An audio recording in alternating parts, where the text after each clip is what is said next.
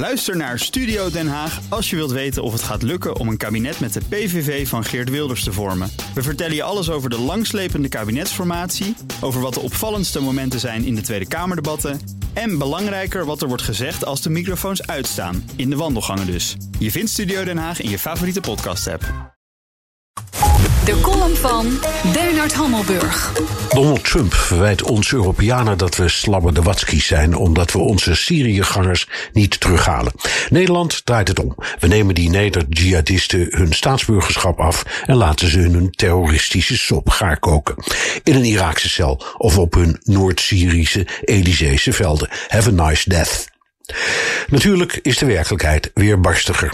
Het Nederlandse Openbaar Ministerie kruist zijn degens met zijn eigen minister Grapperhaus van Justitie, die de jihadisten hun staatsburgerschap wil afnemen.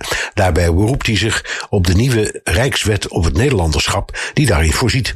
Wat niemand erbij zegt, is dat die wet alleen toepasbaar is op Nederlanders die ook een andere nationaliteit hebben. Maar de staat kan een geboren en getogen Nederlander zonder andere nationaliteit niet stateloos maken, want dat is in strijd met het internationale recht. Volgens het Haag Centrum voor Strategische Studies is 45% van de ongeveer 280 neder-jihadisten van Marokkaanse afkomst en 10% van Turkse komaf. Bijna de helft is dus iets anders. En in elk geval zijn 17% Nederlandse bekeerlingen. Daar kan geen OM en geen Grapperhaus iets aan veranderen.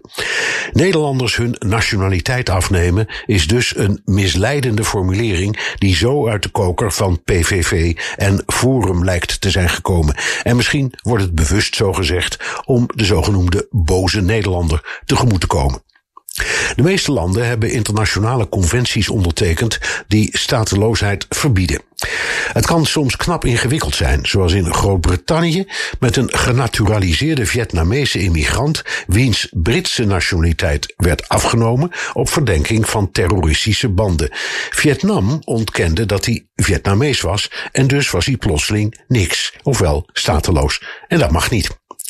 Donald Trump staat niet bekend om zijn zorgvuldige, genuanceerde uitspraken, maar over die westerse jihadisten heeft hij een punt. Irak wil ze niet en net doen alsof je je eigen burgers dan gewoon kunt dumpen is volksverlakkerij.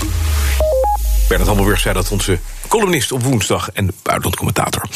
En als u zijn column wilt terugluisteren, dat kan altijd uiteraard op bnr.nl in de BNR-app. En u vindt in die prachtige platformen ook al onze podcasts. En u weet het, hè? Het is woensdag, 4 uur. Petrolheads. Ook Thomas van Zeil vind je in de BNR-app. Je kunt live naar mij luisteren in Zaken doen. De BNR-app met breaking news, het laatste zakelijke nieuws... en je vindt er alle BNR-podcasts, bijvoorbeeld Het Nieuwe Geld. Download nu de gratis BNR-app en blijf scherp.